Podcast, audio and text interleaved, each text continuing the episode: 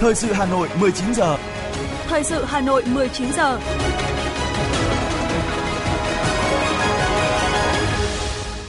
Kính chào quý vị và các bạn. Bây giờ là chương trình thời sự của Đài Phát thanh Truyền hình Hà Nội phát trên sóng phát thanh tối nay thứ tư ngày 14 tháng 6 năm 2023. Chương trình có những nội dung chính sau đây.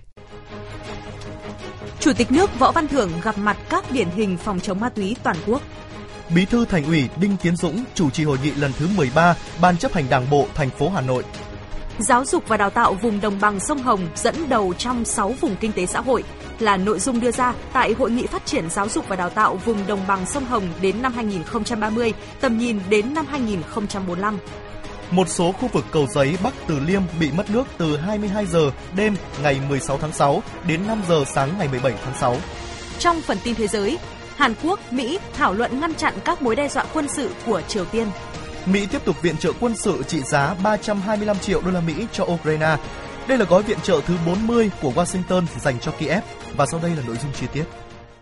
Thưa quý vị, nhân dịp kỷ niệm 75 năm ngày Chủ tịch Hồ Chí Minh ra lời kêu gọi thi đua ái quốc 11 tháng 6 năm 1948, Sáng nay, tại Phủ Chủ tịch, Chủ tịch nước Võ Văn Thưởng gặp mặt biểu dương 140 điển hình tiên tiến trong phong trào phòng chống ma túy toàn quốc và đại diện thân nhân 28 gia đình liệt sĩ hy sinh trong khi làm nhiệm vụ phòng chống ma túy. Thay mặt lãnh đạo Đảng, Nhà nước, Chủ tịch nước Võ Văn Thưởng thân ái gửi đến lãnh đạo các cơ quan, cán bộ, chiến sĩ, công chức, viên chức, nhân viên các lực lượng phòng chống ma túy trong cả nước lời thăm hỏi ân cần, lời chúc tốt đẹp. Chủ tịch nước đánh giá cao những nỗ lực của các lực lượng trong thời gian vừa qua đã khắc phục khó khăn, gian khổ, triển khai nhiều chương trình, kế hoạch, mở nhiều đợt cao điểm tấn công, trấn áp tội phạm ma túy. Chia sẻ với những tổn thất, mất mát, hy sinh của các lực lượng và nhân dân trong cuộc chiến khốc liệt với tội phạm ma túy, Chủ tịch nước nhấn mạnh, Tổ quốc mãi mãi ghi công các anh hùng liệt sĩ đã hy sinh anh dũng trên mặt trận đấu tranh phòng chống tội phạm nói chung, tội phạm về ma túy nói riêng, khẳng định Đảng và nhà nước ta nhất quán quan điểm không khoan nhượng với tội phạm và tệ nạn ma túy. Chủ tịch nước Võ Văn Thưởng yêu cầu thời gian tới cần đặc biệt chú trọng xây dựng lực lượng cảnh sát điều tra tội phạm về ma túy ngày càng tinh nhuệ, bản lĩnh chính trị vững vàng, kiên cường, trí tuệ, không bị khuất phục trước những cám dỗ, thách thức. Chủ tịch nước Võ Văn Thưởng cũng dành sự quan tâm đặc biệt và chia sẻ mất mát với thân nhân của các liệt sĩ đã hy sinh trong công cuộc phòng chống ma túy. Nhận lời mời của Chủ tịch Quốc hội Vương Đình Huệ, Chủ tịch Quốc hội Cộng hòa bờ biển Nga Adama Bictogo dẫn đầu đoàn đại biểu cấp cao Quốc hội Cộng hòa bờ biển Nga thăm chính thức Việt Nam từ ngày 13 đến 16 tháng 6. Sáng nay, 14 tháng 6, tại nhà Quốc hội đã diễn ra lễ đón long trọng ngay sau lễ đón, Chủ tịch Quốc hội Vương Đình Huệ đã hội đàm với Chủ tịch Quốc hội bờ biển Nga.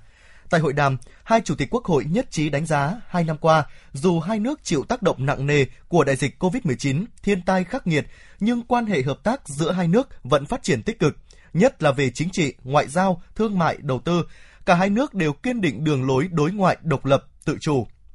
Hai bên nhất trí cho rằng hợp tác kinh tế thương mại là một trong những trụ cột hợp tác giữa hai nước trên cơ sở hợp tác cùng có lợi, cùng phát triển. Hai bên thống nhất tạo thuận lợi tối đa cho các mặt hàng là thế mạnh của mỗi nước thâm nhập thị trường của nhau. Chủ tịch Quốc hội Vương Đình Huệ khẳng định Việt Nam sẵn sàng làm cầu nối để hàng hóa của bờ biển Nga thâm nhập thị trường Đông Nam Á và châu Á, sẵn sàng làm việc với bờ biển Nga để tăng cường nhập khẩu hạt điều, bông, ca cao, đẩy mạnh các hoạt động thông tin, xúc tiến thương mại, đầu tư, tăng cường kết nối các hiệp hội, doanh nghiệp và đa dạng hóa mặt hàng trao đổi, tăng cường trao đổi các đoàn doanh nghiệp, khuyến khích doanh nghiệp gặp gỡ, tiếp xúc trực tiếp, tham gia các hội trợ, triển lãm tổ chức tại mỗi nước hai chủ tịch quốc hội cùng cho rằng hai bên cần có những hợp tác trao đổi kinh nghiệm về giáo dục đại học, đào tạo công nghệ thông tin của phía bờ biển Nga, hợp tác văn hóa, thể thao, giao lưu nhân dân, nghiên cứu thúc đẩy hợp tác về các ngành công nghiệp như chế biến nông sản, thực phẩm, khai khoáng, khuyến khích hợp tác giữa hai nước trong lĩnh vực viễn thông và công nghệ thông tin, an ninh mạng, giao thông vận tải. Về vấn đề Biển Đông, Chủ tịch Quốc hội Vương Đình Huệ đề nghị bờ biển Nga ủng hộ lập trường của ASEAN và Việt Nam về bảo đảm an ninh an toàn, tự do hàng hải, hàng không tại Biển Đông, giải quyết các tranh chấp bằng biện pháp hòa bình trên cơ sở tuân thủ luật pháp quốc tế, đặc biệt là Công ước Liên Hợp Quốc về luật biển năm 1982. Sau hội đàm, Chủ tịch Quốc hội Vương Đình Huệ và Chủ tịch Quốc hội bờ biển Nga Adama Bictogo đã ký biên bản ghi nhớ hợp tác giữa hai quốc hội.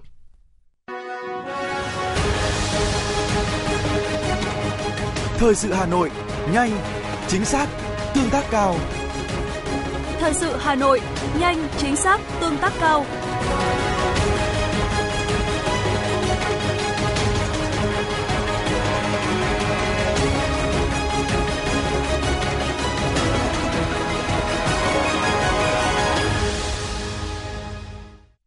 Thưa quý vị, hôm nay dưới sự chủ trì của Ủy viên Bộ Chính trị, Bí thư Thành ủy Đinh Tiến Dũng và các đồng chí thường trực Thành ủy, Ban chấp hành Đảng bộ thành phố tổ chức hội nghị lần thứ 13, hội nghị giữa nhiệm kỳ. Hội nghị xem xét và cho ý kiến về kết quả thực hiện nhiệm vụ phát triển kinh tế xã hội, quốc phòng, an ninh và đối ngoại giữa nhiệm kỳ đại hội 17 Đảng bộ thành phố, định hướng nhiệm vụ trọng tâm đến hết nhiệm kỳ 2020-2025 công tác xây dựng chỉnh đốn Đảng, xây dựng hệ thống chính trị các cấp giữa nhiệm kỳ Đại hội Đảng bộ thành phố Hà Nội lần thứ 17, điều chỉnh kế hoạch đầu tư công cấp thành phố năm 2023, sơ kết thí điểm tổ chức mô hình chính quyền đô thị tại thành phố Hà Nội và một số nội dung quan trọng khác.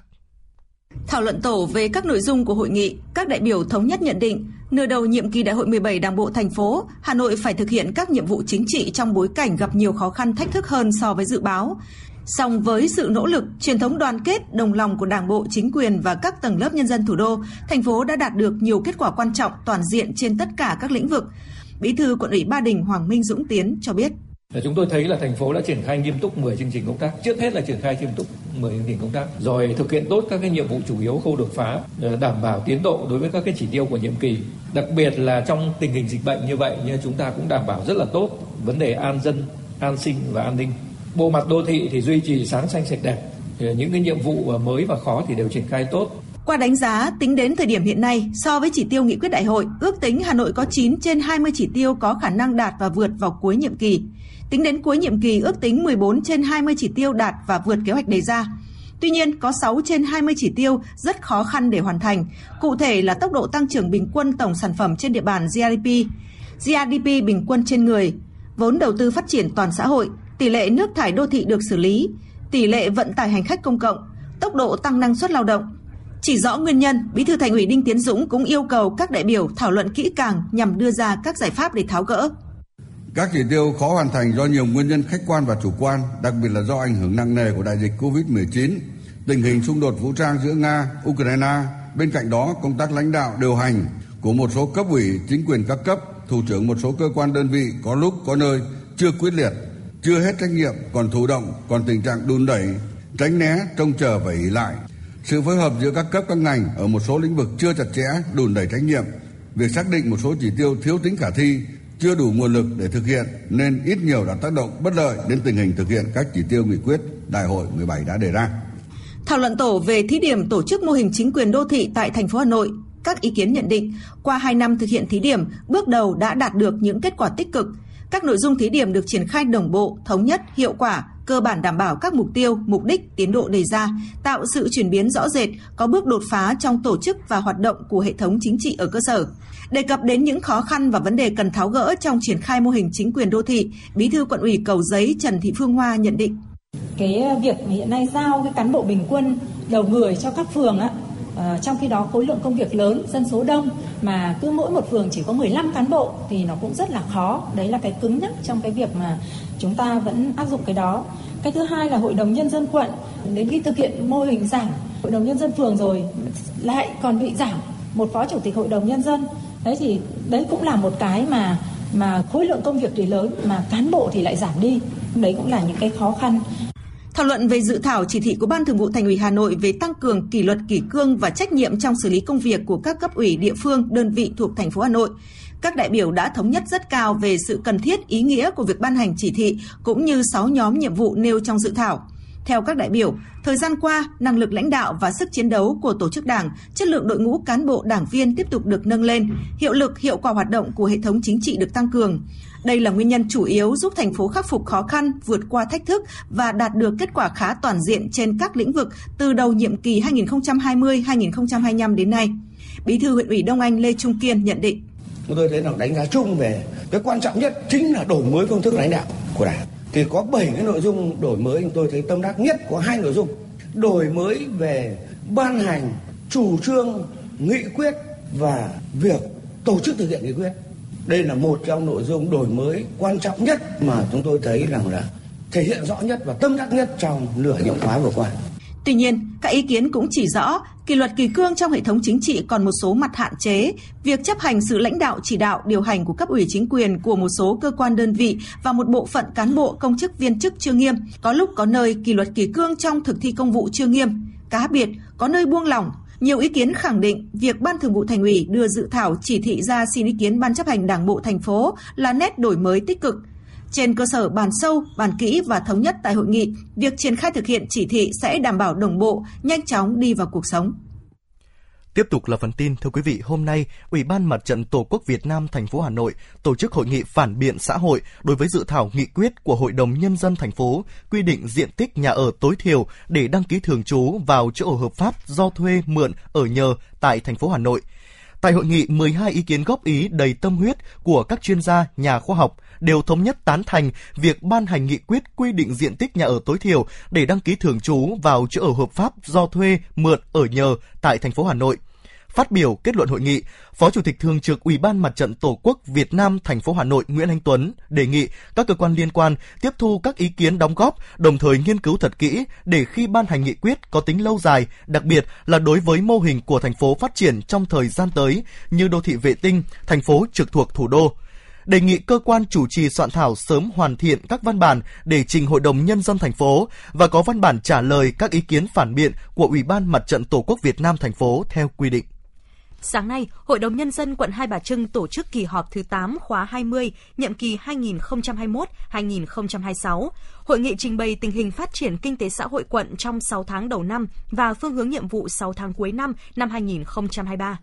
Theo đó, giá trị sản xuất ngành thương mại dịch vụ, dịch vụ trên địa bàn 6 tháng đầu năm 2023 ước đạt trên 76.000 tỷ, tăng 18% so với cùng kỳ. Tổng số thu ngân sách trên địa bàn quận tính đến hết ngày 31 tháng 5 năm 2023 là trên 7.700 tỷ đồng, đạt 64% so với dự toán thành phố và dự toán Hội đồng Nhân dân quận giao. Nhiệm vụ trọng tâm 6 tháng cuối năm, quận sẽ bám sát sự chỉ đạo của thành ủy, ủy ban nhân dân thành phố, quận ủy, ủy ban nhân dân quận và các chương trình công tác toàn khóa làm cơ sở để triển khai thực hiện các nhiệm vụ được giao tăng cường kiểm tra, giả soát tất cả các nguồn thu, thực hiện tốt việc thu chi ngân sách, đảm bảo dự toán thành phố và Hội đồng Nhân dân quận giao, đồng thời xây dựng dự toán thu chi ngân sách, kế hoạch phát triển kinh tế xã hội năm 2024.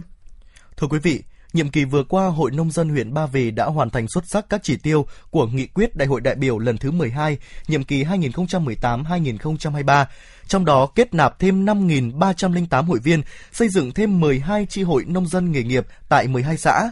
Các cấp hội nông dân Ba Vì đã tư vấn hỗ trợ chuyển giao tiến bộ khoa học kỹ thuật cho hơn 90.000 lượt hội viên, tuyên truyền vận động nông dân xây dựng 138 sản phẩm nông sản được cấp chứng nhận sản phẩm ô cốp. Với những đóng góp trên, Hội nông dân huyện Ba Vì đã được Trung ương Hội, Thành hội Hà Nội tặng nhiều bằng khen, Ủy ban nhân dân thành phố Hà Nội tặng cờ thi đua xuất sắc, nhiều nông dân được vinh danh sản xuất giỏi. Đại hội đã bầu được 33 đồng chí vào ban chấp hành nhiệm kỳ 2023-2028 và bầu 20 đồng chí vào đoàn đại biểu dự Đại hội đại biểu Hội nông dân thành phố Hà Nội nhiệm kỳ 2023-2028 đồng chí Nguyễn Văn Trường được bầu làm Chủ tịch Hội Nông dân huyện Ba Vì khóa 13, nhiệm kỳ 2023-2028. Hôm nay, tại tỉnh Nam Định, Bộ Giáo dục và Đào tạo tổ chức Hội nghị Phát triển Giáo dục và Đào tạo vùng đồng bằng sông Hồng đến năm 2030, tầm nhìn đến năm 2045, triển khai thực hiện nghị quyết số 30 của Bộ Chính trị về phương hướng phát triển kinh tế xã hội, bảo đảm quốc phòng an ninh vùng đồng bằng sông Hồng đến năm 2030, tầm nhìn đến năm 2045. Phát biểu khai mạc hội nghị, Bộ trưởng Bộ Giáo dục Đào tạo Nguyễn Kim Sơn nhìn nhận, Bên cạnh kết quả đạt được, giáo dục của vùng vẫn còn những tồn tại, hạn chế và khó khăn, thách thức. Bộ Giáo dục Đào tạo mong muốn sẽ cùng với các địa phương thảo luận, nhận diện bức tranh giáo dục vùng đồng bằng sông Hồng, trao đổi, chia sẻ kinh nghiệm về những việc đã làm được trong thời gian qua và trên cơ sở đó đề ra các giải pháp để tiếp tục phát triển giáo dục vùng đồng bằng sông Hồng đến năm 2030, tầm nhìn đến năm 2045. Tại kỳ thi học sinh giỏi quốc gia năm 2023, 6 trên 11 tỉnh trong vùng và Đại học Quốc gia Hà Nội nằm trong top 10 địa phương, đơn vị có nhiều giải học sinh giỏi quốc gia và nhiều giải nhất học sinh giỏi quốc gia nhất cả nước. Tại hội nghị, đại diện các địa phương, ngành giáo dục, cơ sở giáo dục, đại học vùng đồng bằng sông Hồng chia sẻ kết quả giáo dục đạt được, nhận diện khó khăn, thách thức, đưa đề xuất và trao đổi giải pháp phát triển giáo dục và đào tạo đồng bằng sông Hồng trong thời gian tới. Sáng nay, báo Lao động Thủ đô phối hợp với Liên đoàn Lao động huyện Đan Phượng tổ chức buổi đối thoại trực tiếp giao lưu trực tuyến với chủ đề Chính sách mới về pháp luật lao động và bảo hiểm xã hội. Việc tổ chức cuộc đối thoại xuất phát từ thực tế, các chế độ chính sách thường xuyên được điều chỉnh bổ sung sửa đổi, điển hình như việc tăng lương cơ bản với một số đối tượng sẽ được thực hiện từ ngày 1 tháng 7, hoặc lĩnh vực bảo hiểm xã hội thời gian qua phát sinh nhiều bất cập, khiến cho dự thảo luật bảo hiểm xã hội sửa đổi với nhiều đề xuất mới từ cơ quan soạn thảo cũng đang được đưa ra lấy ý kiến để sửa đổi bổ sung. Trong chương trình, người lao động đã đặt ra nhiều câu hỏi về các vấn đề trên. Tiếp tục là những thông tin về kinh tế. Trung tâm điều độ hệ thống điện quốc gia A0 thông tin, ngày 13 tháng 6, phụ tải toàn hệ thống điện đạt 822 triệu kWh, trong đó miền Bắc ước khoảng 389,8 triệu kWh, miền Trung khoảng 82,4 triệu kWh, miền Nam khoảng 349 triệu kWh. Nguồn nhiên liệu than cho sản xuất đáp ứng đủ. Tuy nhiên, do phải huy động công suất lớn liên tục nên một số tổ máy vẫn gặp sự cố. Tổ máy số 1 của nhiệt điện Nghi Sơn 1 ngừng hoạt động vào 1 giờ 14 phút hôm nay do có tiếng kêu bất thường trong ống quá nhiệt. Hiện chưa xác định được tiến độ khắc phục sự cố. Cũng trong ngày hôm nay, tổ máy S1 của nhà máy nhiệt điện Thăng Long 1 đã khắc phục xong sự cố và đưa vào dự phòng. Tổ máy S2 của nhiệt điện Thái Bình 1 dự kiến sẽ khắc phục xong sự cố trong ngày mai, ngày 15 tháng 6.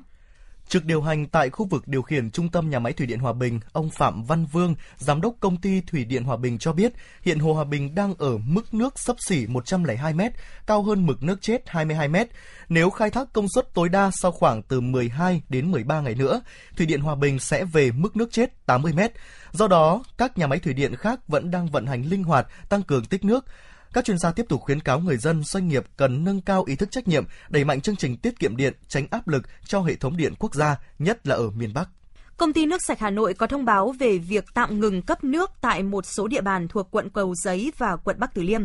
Theo đó, để thực hiện công tác đấu rác xúc xả tuyến ống trong phạm vi thi công hạng mục xây dựng hai đơn nguyên cầu đô thị và tổ chức giao thông nút Mai Dịch, bắt đầu từ 22 giờ ngày 16 tháng 6 đến 5 giờ ngày 17 tháng 6, công ty nước sạch Hà Nội sẽ tạm ngừng cấp nước tại một số khu vực như phường Tây Tựu, Minh Khai, Phú Diễn, Phúc Diễn, quận Bắc Từ Liêm, phường Mai Dịch, Quan Hoa, Dịch Vọng, Dịch Vọng Hậu, quận Cầu Giấy. Hôm nay giá lợn hơi tại khu vực miền Bắc tăng từ 1.000 đồng 1 kg đến 2.000 đồng 1 kg, giao động trong khoảng từ 59.000 đến 62.000 đồng 1 kg. Theo đánh giá của Cục xuất nhập khẩu Bộ Công Thương, giá lợn hơi trên cả nước có xu hướng tăng mạnh từ 4.000 đến 7.000 đồng một kg, trong đó mặt bằng giá ở các thành phố vào khoảng từ 55.000 đến 61.000 đồng một kg. Đây là mức giá cao nhất trong gần một năm trở lại đây.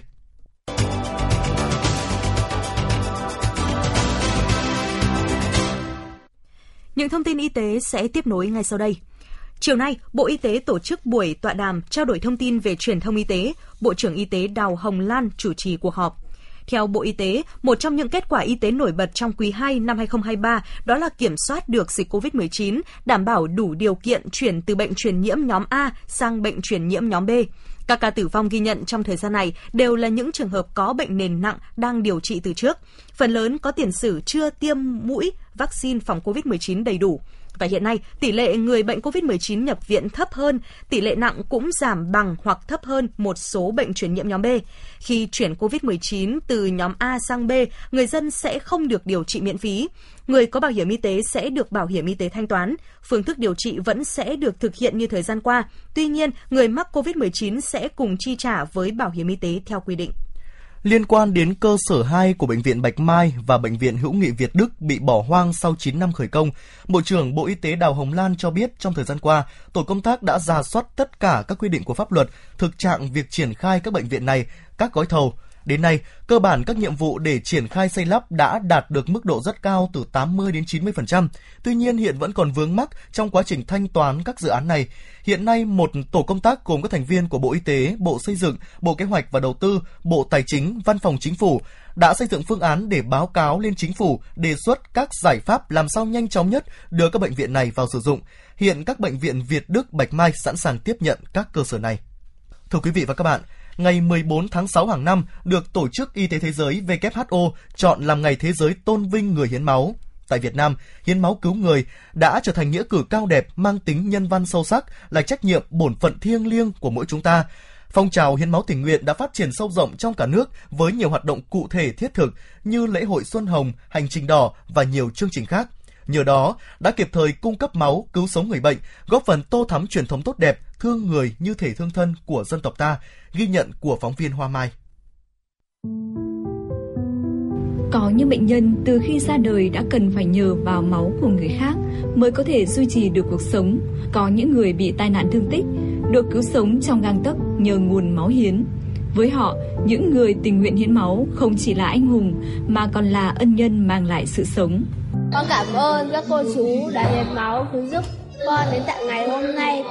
Con sẽ chiến đấu để với bệnh tật để không phụ lòng cô chú. Con cảm ơn các cô chú rất nhiều vì đã hiến máu và tiểu cầu cho chúng con.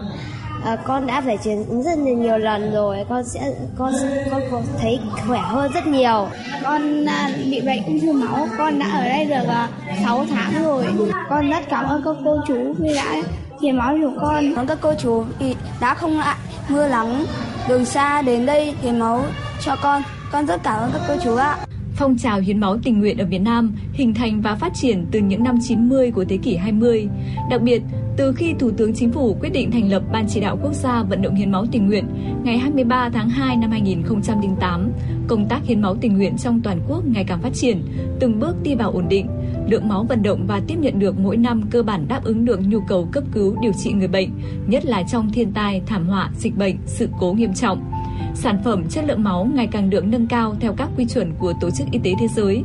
Từ năm 2020 đến nay, đại dịch COVID-19 gây ảnh hưởng không nhỏ đến công tác vận động và tiếp nhận máu. Tuy nhiên, nhờ sự tích cực vào cuộc, sự chỉ đạo sát sao của Ban chỉ đạo hiến máu tình nguyện các cấp, sự chung tay ủng hộ của toàn thể hệ thống chính trị xã hội và đông đảo tầng lớp nhân dân, hàng năm cả nước tiếp nhận trên 1,4 triệu đơn vị máu. Hàng vạn người đều đặn thực hiện hành động đơn giản này, coi đó như thói quen, như việc làm đơn giản, như lẽ sống thường ngày để mang lại niềm hạnh phúc cho chính bản thân mình và cho những người đang cần máu. Ông Lê Đình Duật ở quận Thanh Xuân và anh Phạm Việt Anh ở quận Hà Đông, Hà Nội bày tỏ. Tôi phải lấy tấm gương của gia đình nhà mình để tham gia hiến máu. Tính đến bây giờ 6 thành viên gia đình nhà tôi đã hiến máu cho nhà nước được 224 đơn vị máu. Vợ tôi là Lê Thị Kim Dinh, sinh năm 46 hiến máu 13 lần. Con gái thứ hai của tôi Lê Thanh Nam sinh năm 80 đã hiến máu 104 lần. Con trai út của tôi là Lê Quyết Thắng sinh năm 85 đã hiến máu 88 lần. Còn cháu ngoại của tôi là Đào Ngọc Linh sinh năm 2004 nay 18 tuổi đã hiến máu 3 lần. Bản thân tôi nghĩ thì mình làm được một cái việc mà mình cảm giác là tốt và giúp đỡ người khác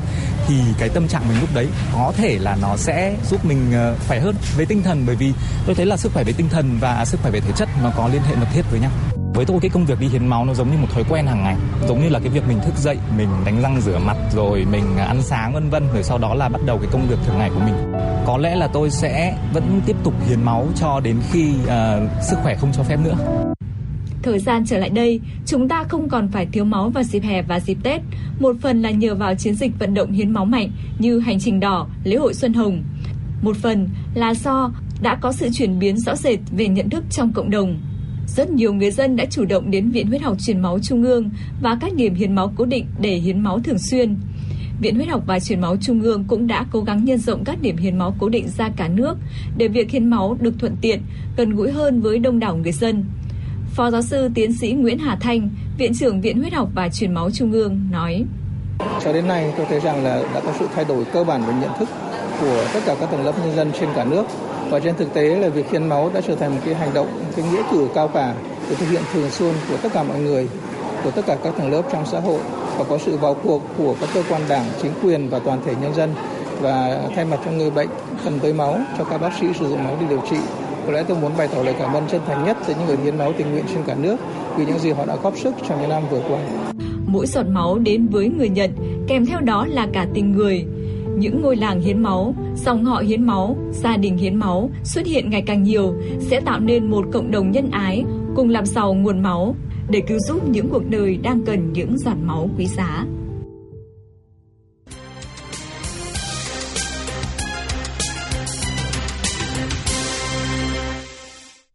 Quý thính giả đang nghe chương trình thời sự của Đài Phát thanh Truyền hình Hà Nội, xin chuyển sang phần tin quốc tế.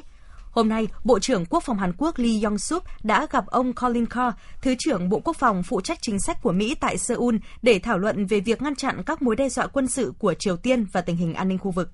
Cuộc gặp giữa các quan chức quốc phòng cấp cao hai bên diễn ra trong bối cảnh căng thẳng gia tăng do những lời lẽ cứng rắn của Triều Tiên chống lại các đồng minh và hành động tiếp tục gây hấn, bao gồm cả vụ phóng tên lửa không gian thất bại vào cuối tháng trước. Bộ Quốc phòng Mỹ đã công bố gói viện trợ quân sự mới nhất trị giá 325 triệu đô la Mỹ dành cho Ukraine. Đây là gói viện trợ thứ 40 của Washington dành cho Kiev bằng cách sử dụng quyền rút vốn của Tổng thống PDA cho phép chính phủ Mỹ chuyển giao các sản phẩm và dịch vụ quốc phòng từ các kho dự trữ một cách nhanh chóng mà không cần sự chấp thuận của Quốc hội Mỹ trong trường hợp khẩn cấp. Cơ quan chức năng Hàn Quốc cho biết một máy bay trực thăng quân sự đã hạ cánh khẩn cấp ở quận Yangyang, miền đông nước này vào sáng ngày 14 tháng 6, làm phi công và một hành khách bị thương nhẹ. Hiện nguyên nhân vụ tai nạn đang được điều tra làm rõ. Một loạt vụ nổ lớn do pháo hoa đã xảy ra tại khu dân cư ở thành phố Thiên Tân, miền Bắc Trung Quốc, khiến ít nhất 3 người thiệt mạng và nhiều người bị thương. Vụ việc trên xảy ra vào khoảng 8 giờ tối qua 13 tháng 6. Theo truyền thông địa phương, vụ nổ ảnh hưởng tới 26 căn hộ và 34 người dân đã được sơ tán đến nơi an toàn. Nghi phạm là một nam giới 46 tuổi, hiện đã bị lực lượng chức năng bắt giữ để phục vụ công tác điều tra. Chính quyền khu hành chính đặc biệt Hồng Kông Trung Quốc thông báo sẽ tiếp nhận khoảng 27.000 lao động nước ngoài để giải quyết vấn đề thiếu lao động liên quan đến các ngành như xây dựng, vận tải, hàng không. Chính quyền Hồng Kông đồng thời sẽ áp dụng nhiều biện pháp khác như chủ lao động tiếp nhận lao động nước ngoài phải thanh toán chi phí đào tạo. Cao ủy Liên Hợp Quốc về người tị nạn cho biết cuộc chiến giữa Nga và Ukraine, người tị nạn chạy trốn khỏi Afghanistan và cuộc chiến ở Sudan đã đẩy tổng số người tị nạn buộc phải tìm nơi ẩn trú ở nước ngoài cũng như phải sơ tán trong nước tại những quốc gia này lên một mức cao chưa từng có. Các quốc gia có nhiều người tị nạn nhất là Thổ Nhĩ Kỳ 3,6 triệu người, Iran 3,4 triệu người, Colombia 2,5 triệu người, Đức 2,1 triệu người và Pakistan 1,7 triệu người. Một nhà điều hành cơ quan quản lý dược phẩm địa phương của Ấn Độ bị cáo buộc từng nhận hối lộ để đánh cháo các mẫu siro ho trước khi các mẫu được kiểm tra tại một phòng thí nghiệm của nước này. Tổ chức Y tế Thế giới cho rằng các mẫu siro này liên quan đến cái chết của một số trẻ em ở Gambia. Kể từ sau các ca tử vong tại Gambia, có hàng trăm trẻ tử vong tại Indonesia và hàng chục trẻ tại Uzbekistan liên quan đến thuốc ho dạng siro của các nhà sản xuất khác nhau.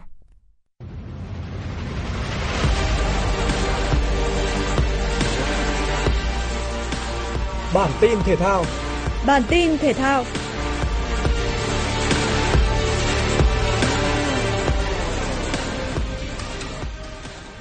Đội tuyển U17 Việt Nam có quyết định bất ngờ về nhân sự trước thềm vòng chung kết U17 châu Á 2023 tại Thái Lan. Trước đó, đội tuyển U17 Việt Nam đã chốt danh sách 23 cầu thủ gửi lên Liên đoàn bóng đá châu Á tham dự vòng chung kết U17 châu Á tại Thái Lan. Tuy nhiên, sát ngày lên đường, tranh tài ở đấu trường châu lục, U17 Việt Nam đã bất ngờ có quyết định về nhân sự với thay đổi quan trọng.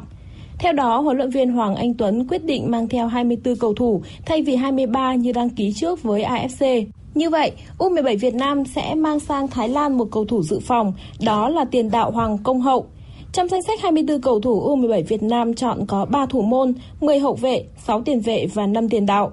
Trước khi bước vào vòng chung kết U17 châu Á, ban huấn luyện sẽ chính thức rút danh sách xuống còn 23 người như quy định của ban tổ chức. Trong tay huấn luyện viên Hoàng Anh Tuấn đã sở hữu nhiều tài năng trẻ sáng giá của U17 Việt Nam như tiền vệ Nguyễn Công Phượng, tiền đạo Nguyễn Lê Phát hay trung vệ Lê Nguyễn Quốc Trung. Theo kế hoạch, 8 giờ 45 phút sáng nay, ngày 14 tháng 6, U17 Việt Nam sẽ đáp chuyến bay sang Thái Lan tham dự vòng chung kết U17 châu Á từ ngày 15 tháng 6 đến ngày 2 tháng 7. U17 Việt Nam nằm ở bảng D cùng với các đối thủ là U17 Nhật Bản, Ấn Độ và Uzbekistan. Tay đua Nguyễn Thị Thật chính thức giành vé dự Olympic Paris 2024 nhờ vô địch giải châu Á đang diễn ra tại Thái Lan. Cô đã xuất sắc về nhất nội dung xuất phát đồng hàng nữ ở giải vô địch xe đạp đường trường châu Á 2023. Đây là nội dung nằm trong chương trình thi đấu Olympic Paris Pháp 2024. Trên lý thuyết, Nguyễn Thị Thật có vé dự Olympic hay không vẫn phải chờ xác nhận chính thức từ Liên đoàn xe đạp quốc tế. Song theo ông Nguyễn Ngọc Vũ, phụ trách bộ môn xe đạp Tổng cục Thể dục Thể thao, qua trao đổi, các trọng tài quốc tế của UCI đang điều hành giải châu Á xác nhận đội tuyển xe đạp nữ Việt Nam chính thức có một suất tham dự Olympic Paris 2024. Việc chờ xác nhận có thể hiểu chỉ còn là vấn đề thủ tục. Nguyễn Thị Thật sinh năm 1993 là vận động viên đua xe đạp có thành tích đáng nể của đua xe Việt Nam. Cô bắt đầu thi đấu đỉnh cao nội dung đường trường ở Cúp truyền hình An Giang từ năm 2010. Năm 2013, cô giành huy chương đồng tại SEA Games 27, giải đấu quốc tế lớn đầu tiên. Năm 2014, cô giành được huy chương bạc ASEAN tại Hàn Quốc và sau đó là 5 tấm huy chương vàng SEA Games liên tiếp vào các năm 2015, 2017, 2019, 2021 và 2023. Tuy nhiên, đỉnh cao của vận động viên này là ba huy chương vàng châu Á vào các năm 2018, 2022 và 2023. Dự báo thời tiết Trung tâm Dự báo Khí tượng Thủy văn Quốc gia thông tin, dự báo thời tiết đêm nay và ngày mai, khu vực Hà Nội có mây, có mưa vừa và rông, thời gian mưa tập trung vào chiều tối, đêm và sáng, gió nhẹ, trong mưa rông có khả năng xảy ra lốc xét, mưa đá và gió giật mạnh, nhiệt độ từ 25 đến 34 độ. Quý vị và các bạn vừa nghe chương trình thời sự của Đài Phát thanh Truyền hình Hà Nội, chỉ đạo nội dung Nguyễn Kim Khiêm, chỉ đạo sản xuất Nguyễn Tiến Dũng, tổ chức sản xuất Trà My. Chương trình do biên tập viên Nguyễn Hằng, phát thanh viên Võ Nam Khánh Hà và kỹ thuật viên Kim Thoa phối hợp thực hiện. Thân ái chào tạm biệt.